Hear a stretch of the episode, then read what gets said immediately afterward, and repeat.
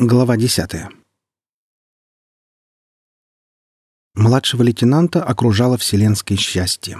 Оно было везде. Счастье улыбалось неземным солнцем в иллюминаторы, растекалось по бревенчатым стенам, выхватывало из уютного сумрака горницы очертания русской печи, блестело самоварным золотом, сводило с ума запахами, наполняло упругой сытостью, расслабляло члены, покрывало испариной. «И еще...» — стонал младший лейтенант — еще один блинчик. Да, с маслицем и коркой белужьей. Да, еще один. А, о, у, да, еще один. На этот раз точно последний. Уф. Мясистые севины щеки, отчетливо заметные со спины невооруженным глазом, находились в беспрерывном волнении. Взмокший, отдуваясь и чавкая, младший лейтенант уписывал синтезированные блины. Их было так много, что количество устрашило бы самого лютого блиноеда. Стилизованный под русскую печь синтезатор звездолета «Подарок богов» работал практически на износ, пока Сочинский воздавал себе за ночные холодильники, ужины, полдники, обеды, а также вторые и первые завтраки, пропущенные за 700 лет. И ни колония арахнидов, укоризненно качающая ежиной головой, ни Айболит-66, красноречиво смазывающий постным маслом аршинный клестир, не могли быть препятствием вселенскому счастью. Пузо топорщилось, натягивая обмотанные вокруг полотенце. Севка божился и клялся, что сможет остановиться, когда в зазор перестанет входить указательный палец, но на остановку не было сил. Он воздавал до тех пор, пока от кителя со щелчком пистолетного выстрела не отлетела верхняя пуговица и не прострелила на вылет жареную с имбирем индейку. Младший лейтенант ойкнул, вздохнул полной грудью и мигом пришел в себя. Его тут же, не раздумывая, приложило крепкой волной, сбило с ног и поволокло по раскисшей слякоти палубы. «Держись!» — Лев Ильина перекрывал собой грохот штормовых волн. «Анискина, чтоб тебя! Переложи налево! Налево!» Дрожа от холода, оттирая с лица соленую горечь забортной воды, Сочинский осознал себя на крохотном бриге, падающем в морскую бездну. Вокруг бушевало, пенилось, кренилось. Безумными глазами Сева отыскал Аллу, мертвой хваткой вцепившуюся в штурвал, и своего командира, тянущего пеньковый канат. «Сочинский, зараза! Убью!» — орал багровеющий капитан. «Мухой сюда!» Очнувшийся младший лейтенант прытко вскочил и рванул на помощь к начальству. Поднатужившись, они натянули хлопающее полотнище паруса за миг до того, как Брик похоронила бы гигантской волной. «Анискина!» — исходил на нет капитан. «Газу в пол!» Сходя с ума от реальности, Сева успел заметить, как черная флотского образца, подкованная графеном туфелька старшего лейтенанта, вдавила педаль акселератора в палубу. Кормовая турель бомбомета швырнула вверх самонаводящуюся гранату со сверхсжатым азотом. Паруса хлопнули, принимая направленный поток газа, Брик вздрогнул и невыносимо медленно принялся выбираться из впадины между гигантскими волнами. Младший лейтенант совсем не удивился своим познанием о том, что на планете Аквамарин парусники движутся посредством гранатного боя, и что азота в зависшей над палубой гранате хватает на пару миль хорошего хода, и что идиот, придумавший этот способ передвижения, посмертно возведен в святые после неудачного испытания. Ничему этому Сочинский не удивлялся. Даже тому, что Брик преследуется корветом с флагом пиратской масти и толпой скеледронов, крутящих пулеметные шарманки в сторону доброго Айболита, ведущего ответный огонь с кормы из пневмоизлучателя. Вздохнув, Сева окончательно потерял рассудок и опрокинулся в приятное забытье. Глаза ломило от ярчайшего света хирургического прожектора. Над Сочинским возвышался робот-диагност. В его манипуляторах сверкали вырванные из младшей лейтенантской груди электроды — Рядом с 66-м стояла старший лейтенант Анискина Алла Борисовна. От вселенского разлива печали в темных глазах искусала бы локти сама мать Тереза. Хотя, конечно, мать Тереза не позволила бы себе хлопать младшенького по щекам под жалобный скрип шейных зажимов. «Младший лейтенант Сочинский!» — гаркнул Ильин, дежуривший у аппарата искусственной вентиляции легких. «Доложить о... о... о виденных образах!» — подсказал догадливый еж, извлекая из севы иглу для внутривенного питания. «Да, об образах», — нашелся Ильин. «Об образах и прочих свечках грядущих плоскопараллельных событий». «Блины и скеледроны», — простонал умирающий Сочинский. «Командир, вызываю огонь на себя». «Про блины после. Что скеледроны? Сколько их там?» — спросила Алла, больно ущипнув отъезжающего. «Выше крыши, товарищ старший лейтенант!» — лихо рапортовал в прыжке Сочинский. «Вагон и маленькая тележка. Вооружение — двенадцатиствольные противокорабельные автоматические пушки.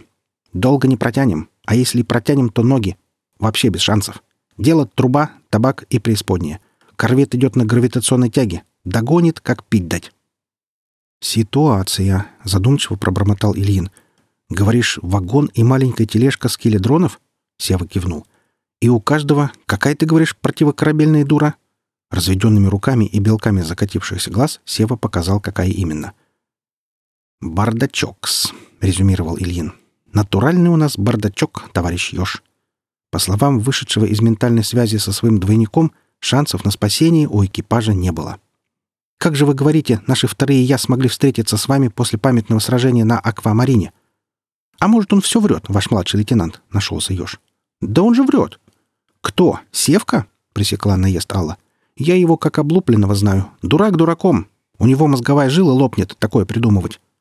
Вспыхнувший младший лейтенант спрыгнул с кушетки, но Анискина многозначительно больно отдавила туфелькой его палец, и тот, мгновенно посинев, извлек из хозяина зевок раненого в живот бегемота. «Ой, Севочка!» — притворно извиняющимся тоном воскликнула Алла, не дожидаясь, пока к младшенькому вернется дыхание. «Это ты, а я и не заметила. «Повторяю вопрос, товарищ Ёж!» — строго наехал Ильин на колонию арахнидов Пью. «Как объясните такую нестыковочку?» Ежу было вредно задумываться. Можно сказать, что колонии, лишенной 99% особей, задумываться было особо нечем. Покрасневшая с натуги жалкая пригоршня арахнидов попыталась изобразить отдельно взятую часть профессора Доуля, но, не справившись, перегрелась, и отдельно взятую голову пришлось сунуть в раковину под холодную воду. Маканием руководила лично Анискина. «Ты у меня все скажешь», — ласково обещала голове инструктор по рукопашному бою.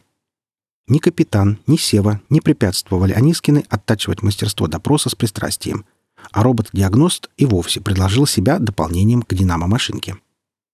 Остывшая голова стыдливо трансформировалась обратно в ежа. Промокшие до нитки пауки исходили паром, создавая иллюзию телевизионного сериала «Ежик в тумане», поставленного по воспоминаниям древних старичков и старушек, лично видевших легендарный одноименный мультфильм. Вид товарищ Ёж имел несчастнее некуда. Мудрейшая цивилизация Вселенной ничем не могла помочь экипажу. Со времени знаменитой трапезы, отправившей экипаж в счастливый обморок, Анискину, Сочинского и Ильина мучили сны, образы и видения. Галлюцинации были отборными, с тщательно проработанными деталями, не оставляющие никаких сомнений в своей реальности – Экипаж страшился очнуться на какой-нибудь Патагонии в окружении крылатых рапторов или, того хуже, на паранойе в вечно желтой палате номер 6. Экипаж чесался, мучился и изводил рободоктора жалобами. К всеобщему удивлению, Айболит испытывал эйфорию от режима сверхсрочной медицинской помощи. И тому была значимая причина. Чтобы спасти остатки гусениц от потенциального износа, робот-диагност принялся искать альтернативные способы передвижений – и неожиданно открыл для себя роликовые коньки. И теперь, вооруженный склянками, пробирками, клизмами и пилюлями, Айболит счастливо рассекал по кораблю от пациента к пациенту. В поездках его сопровождал товарищ Ёж, который откровенно скучал от того, что не подвержен галлюцинациям. Ёж сидел на плече рободоктора и, влекомый ежиной своей натуре, вставлял колкие замечания во время опроса потенциального клиента. Особенно забавляло товарища выражение айболитовских визоров, когда 66-й заглядывал в чьи-нибудь осоловевшие глаза и спрашивал, проникновенно шелестя мембраны динамика, «И как там, голубчик? Меня видел? Чем я там занимался-то? Рибонуклоидов, говоришь, отстреливал? С бедра, говоришь, поливал? На бреющем? И как? В живых остался кто? Никого не осталось? Совсем никого? Даже самого маленького, завалявшегося мегалопотама?» Значит, это точно я был. В самый короткий срок Айболит, будучи дипломированным специалистом по прикладной человеческой психологии, отмел галлюциногенную сущность видений и снов. Доктор поставил все свои дипломы и грамоты против гривенника на то, что галлюцинациями здесь и не пахнет. И выиграл. Внедрение. Вот что это. Ментальное внедрение в двойника. Обмен разумом, если хотите. Очень скоро выяснилось, что речь идет не об еще одном экипаже, а о десятке другом разбросанных по Вселенной Ильиных, Сочинских и Анискиных со всеми предлагающимися айболитами и прочими подарками богов. Ильин, не давая никому впасть в депрессию, закрыл синтезатор на ключ и поставил вопрос ребром. Отложить разборки с большей частью самих себя на потом и сконцентрироваться на экипаже, ведшем дела с арахнидами Пью. Члены команды поочередно вступали в ментальный контакт, а выходя докладывали одно и то же. Бриг, шторм и пиратский корвет со скеледронами на борту. Наиболее подробные описания притащил младший лейтенант, поскольку остальные занимались делом и не таращились за корму. «Планета Аквамарин», — задумчиво произнес Ильин. «Надо бы туда слетать. Вопрос, как это сделать?» «Не с нашими кривыми руками запускать гипердрайв, командир», — испугался Сочинский. «Товарищ Ёж», — перевел взгляд капитан, — «можете запустить гипердрайв и обеспечить навигацию?» Если не сможет, я его изолентой к ёршику примотаю и влеплю младшему лейтенанту 40 нарядов вне очереди. Решила проблему гипердрайва и навигации Анискина. «А что сразу Сочинский?» — возмутился Сочинский. «Ладно, ладно, чего вы?» — ужаснулся товарищ Ёж. «Запустим и обеспечим. Стандартный же звездолет. Ничего сложного нет. Ребенок управится». «Я бы попросил», — строго одернул ежа Айболит, Доктор биологических наук в моем лице. Три дня. Да какой еще доктор? Отмахнулся товарищ Ёж, вскрывая стенную мембрану. Сюда с дипломом лучше не лезть. Максимум зеленую кашу в сиреневые макароны превратить удастся. Кстати, они для вашего вида несъедобны. Ёж еще несколько раз проехался по айболитовским дипломам и регалиям, а потом запустил таки гипердрайв. Звездолет высшего класса «Подарок богов» с наслаждением потянулся своим трехкилометровым телом и рванул к затерянной водной планете.